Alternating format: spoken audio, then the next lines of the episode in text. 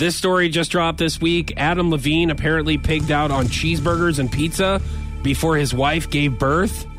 And then uh, apparently he almost went to the bathroom in his pants waiting for his child to be born. So Yeah. it was that moment where Adam Levine had to go to the bathroom, but they were like, dude, no, no, no, the kid's coming now. Like, you can't go. And he didn't want to miss anything. Oh no, So yeah. he shouldn't have eaten that much while he was waiting with his wife to Yeah. have the baby. No, but I get it because once you once you are admitted into the hospital, you have to like like suck on ice. Like you can't eat anything. So me and Kingston's daddy did the same thing. We went and like ate a bunch of barbecue.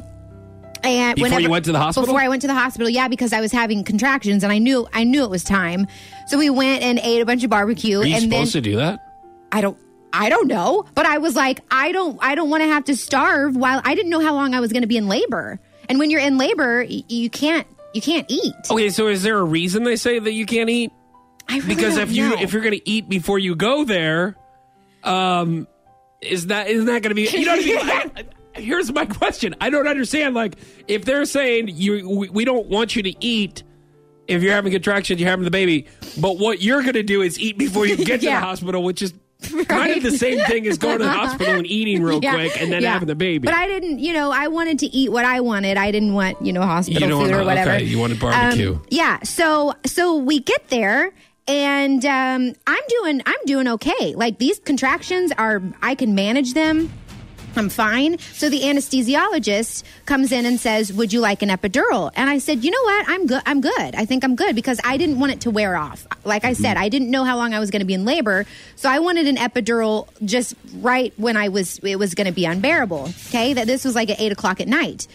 Uh, well, then once they the contractions started to become unbearable, then I was like, okay, I, I want an epidural. Well, the anesthesiologist was like, n- there was only one on the floor. He was a- attending a bunch of other women, and so I was nine centimeters until So what you're trying to say is when somebody, a professional, asks you something and they know you're going to be in pain, and you say no, I don't need it, and they say, "Are you sure?" and you're like, "No, I got this, no big deal." Yeah. And then you wait until the last minute. yeah.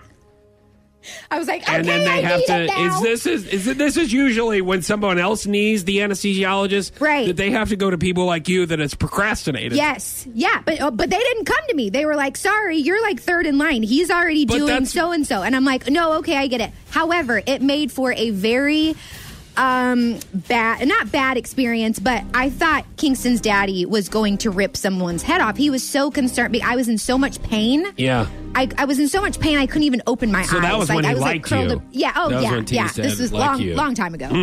This is when he actually cared. Uh, so he was like, cares about Tingy? Just not you. I- yeah, exactly. he was like screaming at the nurses, like, "Somebody get her an epidural! This is this is insane! I can't that's take nice of him this." You to know, do. my mom was bawling because I couldn't pick between Tingy's daddy and my mom to be in the delivery room, so I had them both in there. She's crying.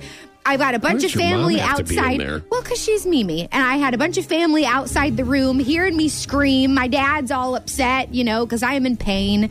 Uh, Did they not know you were getting ready to have a baby? well, but you never know. like when you hear your daughter in pain like that, Yeah, and, oh, and yeah, Jim was the same. You know, Tingy's dad was the same way. I mean, he was just he felt felt hopeless. So so, anyways, I mean, he had a rough time. Okay, so there was a lot. You had an audience. You had an audience Oh, yeah. outside too, and they were ready for you to Yeah, to do the thing. Had the the mother in law with the camera in my face the whole time. You oh, know, Oh, that's nice. Oh, Capture some nice you don't memories think and it's moments. nice when you're going through a contraction. Can you put that on social media, by the way? Is there anything that we can Nah. have a Kodak moment with? All right, 8629965. Do you know a father that had a rougher time than his partner in the delivery room? You could also hit us up on our socials. There's no way. I'm You're not gonna be that in the corner. no, I'll be in there with Emily, but I'm not going to be. I'm just going to be holding her hand Oh. up by the pillows area.